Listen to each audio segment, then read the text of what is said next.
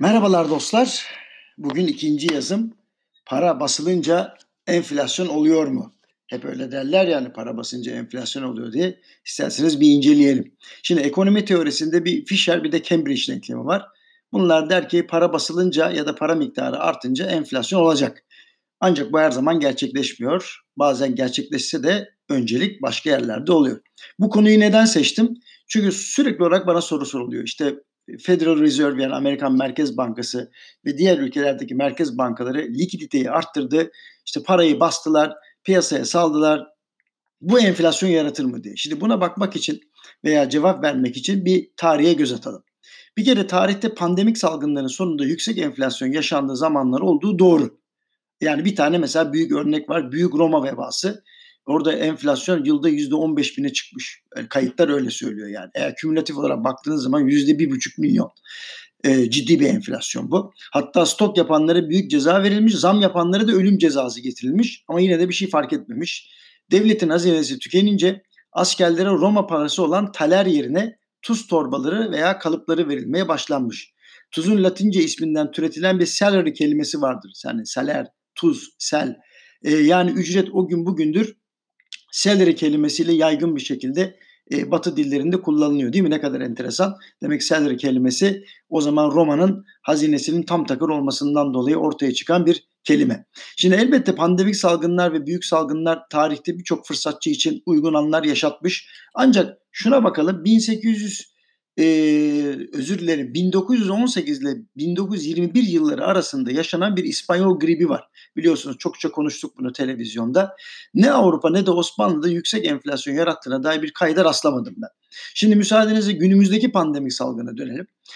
Bir kere bu salgın başlamadan önce tarım emtiasındaki bütün fiyatların gevşek seyrettiğini hatırlatmak istiyorum. Hatta bu yılın başından beri hepsi aşağıda. Mesela mısır, soya, pamuk gibi emtialar baş aşağı giderken süt ve hayvansal gıdalarda da düşüş eğilimi varmış. Bundan başka petrol fiyatlarının durumunda görüyorsunuz. Herhalde tarihi diplere doğru gidiyoruz. Yani küresel piyasalarla bağlantısı olan hiçbir ülkede bu şartlar altında yüksek fiyat artışları için herhangi bir sebep yok.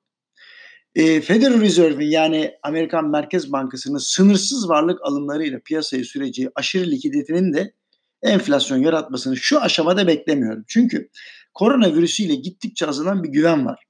Ve bu likidite de hemen yatırım ve tüketime bu şekilde dönüşmez.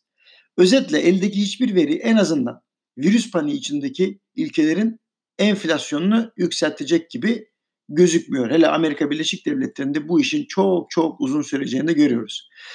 Bunun üzerine daralan talebe karşı fiyat kırmak zorunda kalan firmaları da ekleyelim isterseniz. Bizde de var bu. Yani sonuçta firma ne yapacak? Daralan talep karşısında mecburen fiyatları iskonto edecek. Dolayısıyla enflasyonun yükselmesi kısa vadede bana göre mümkün değil. Ancak bu durum hayat pahalı olmayacağı anlamına da gelmiyor. Dolayısıyla koronavirüsü ortaya çıkmadan önce hem Avrupa Birliği'nde hem de Türkiye'de hayat pahalı ve enflasyon arasındaki makasın giderek açıldığını da size hatırlatayım. Ben hatta hem televizyonda hem de emrealkin.com'daki yazılarımda bundan uzun bahsetmiştim.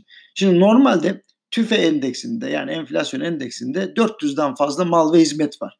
Ancak hepimiz toplamda en fazla 20-25 kalem maldaki gelişmelerden etkileniyoruz. Dolayısıyla enflasyon başka, hayat pahalılığı başka. Bizler en fazla işte gıda, kira, içecek, temizlik malzemeleri, ısınma, elektrik, haberleşme, eğitim, ulaştırma, sağlık, akaryakıt gibi temel ihtiyaçları gideriyoruz.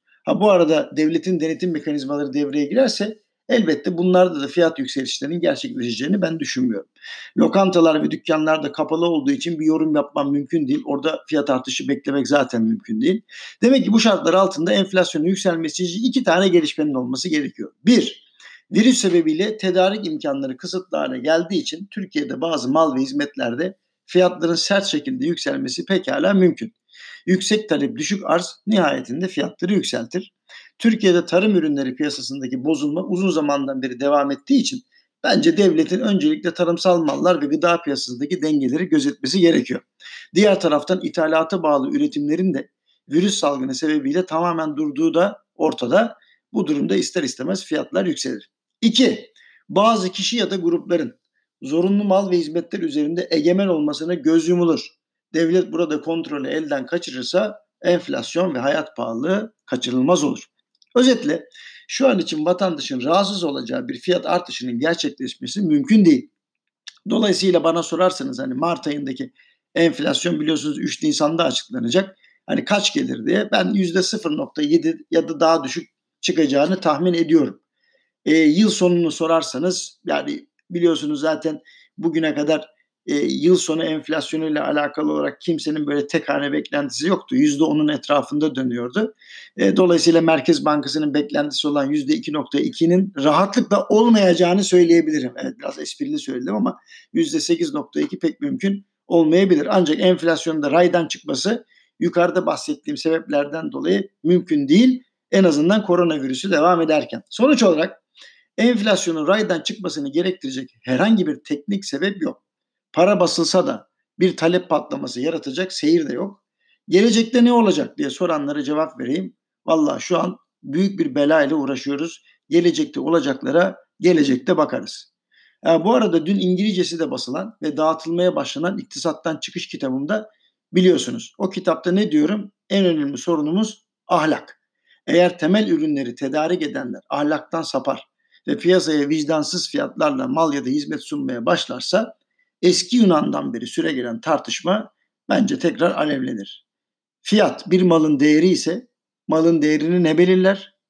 Emek mi? Yoksa kıtlığı mı? Yoksa satıcının hüneri mi? Tasarrufu size bırakıyorum. Hepinize iyi günler diliyorum.